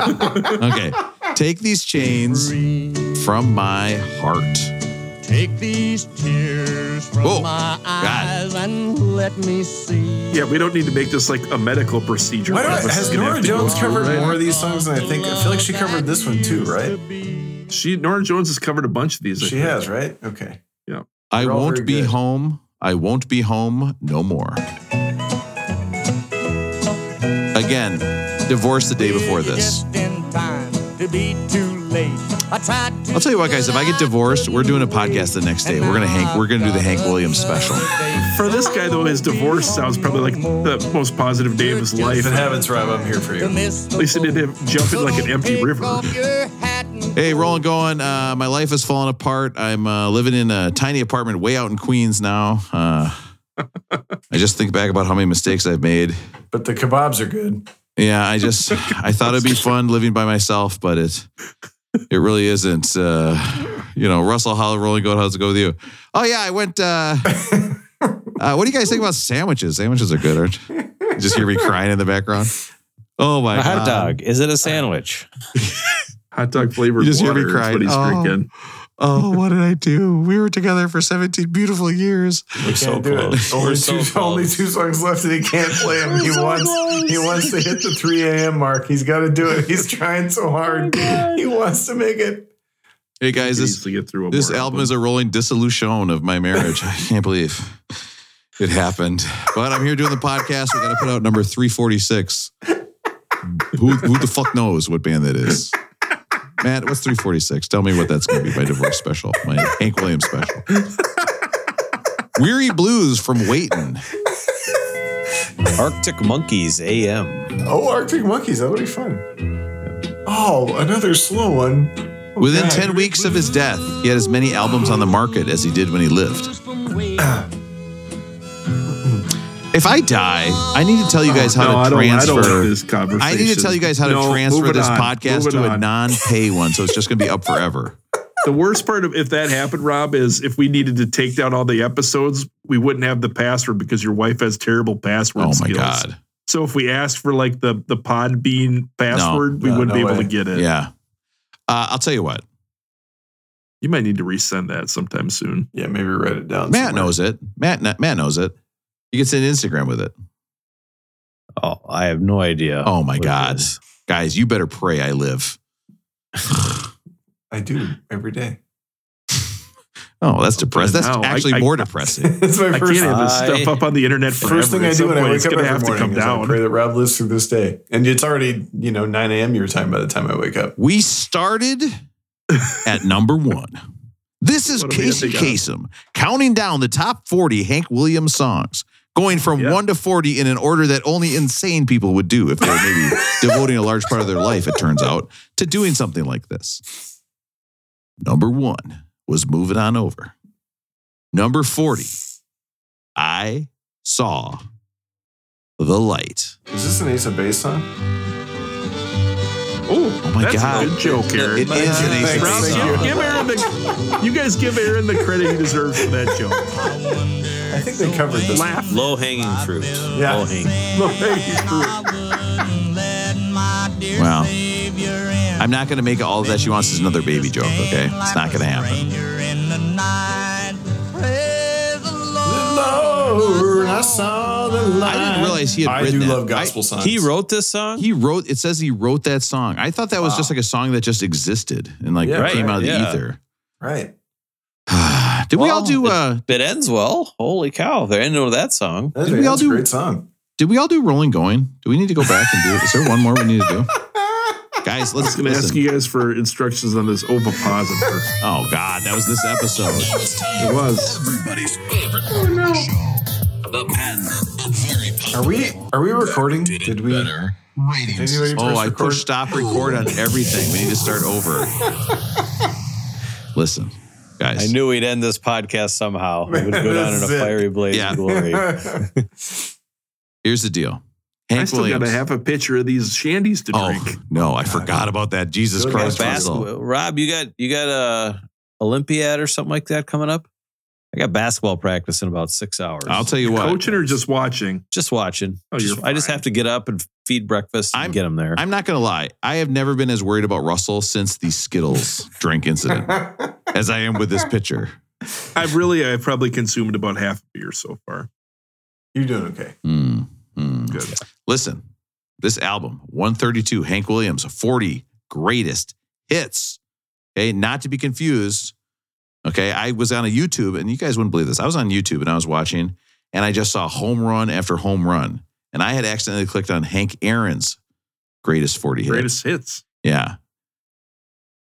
Yeah, it's a good joke. And I'm not going to make a Roberto Clemente two hits joke. Okay. I think he had Ted 300 homers, Williams. didn't Hey, you know what? Right, he? How How did did he he get 300 Hey, homers? I'll, I'll keep this brief, but Rob, how did he die? Well, he had he had one big hit and it's when his plane hit the ground. Uh, now, another classic Rob bit, bringing everybody up. Hey, I break you down and then sometimes I build you back up. Here's the deal. Okay. This is Hank Williams' 40 greatest hits, as decided by this people who put together this record, who made us listen to it, and they're making us do a long episode. Rude. Something to think about. Now, is this album at 132 perfectly matched? It's perfect. It goes right there. I love it. Mwah. Okay. Is this a little I saw the light on songs and should be further back, which of course is a higher number? That would be Rolling Grown. It is not that great. Or hmm. is this album should be way higher? Guys, this is the everything's based on this. It should be way higher. That would be a rolling boned. It should have been higher up. Rosie, what do you think? Rolling well toned, rolling boned, or rolling grown Hank Williams top 40? And is- Aaron, can you hurry up, please? outrageous. This is not an album. I love these songs. They're great songs. He's a great songwriter. It's not an album. It doesn't belong on the list. We got to figure out another way to honor Hank Williams that doesn't involve putting a not album on an album list. Rolling Grown. Russell.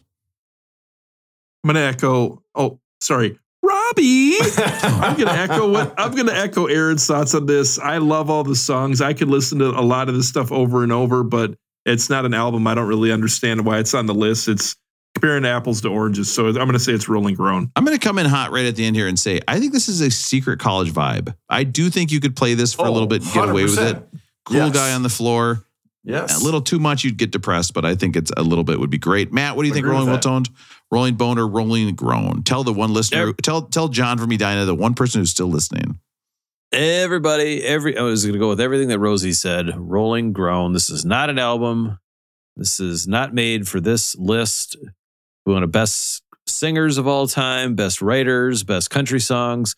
Great, we'll add it to that list. But this is not an album and sh- does not belong. So it's Rolling Grown. Unfortunately, you are incorrect. Okay. That's shocking. Just shocked. This- I'm just shocked at that. this album is a rolling domination. Okay. Domination. This guy has more hits than Bobby Bonilla, is what I wrote yesterday. And apparently I thought that was the funniest name I Bonilla. could come up with. It's Terrible. the first Bobby Bonilla joke that didn't relate to his uh, annuity. Oh, right? It's uh, this guy's really you, you cannot ignore hit after hit. He basically built. I mean, you- you're telling me that "Moving On Over" is not the first rock and roll song. Listen to this. This is the first rock and roll song. Fuck Bill Haley. Fuck the Comets. This is number one. Ten years earlier. This is it. This is it. This is number one. This it should be number one on the list. Greatest album of all time. Thank you. End of story. Rob's right. Next up, this album sounds like a move that somebody choked me with at jujitsu this week. It's What's the Hejira by Joni Mitchell. oh, it's one of Prince's favorite Joni Mitchell albums. When you want to hear about the greatest albums of all time, Guys, there were a lot of songs. We should have sped through that a little faster. but you're just too lazy. to We're actually not bad on time. online. Speak for yourself, Russell. Speak for yourself. I've got the perfect podcast for you, Jack. Beck did it better. It's too bad that this wasn't the 41 greatest hits by Hank Williams because the number 41 that got left off the list was called uh, Cheeseballs Chew Spit. People kind of said the the critics have said it's kind of pleasant but not memorable. It's time. Let him hear that dig. Oh, Goodbye. Goodbye. that was about the best one you've done in a while. That was a good one there.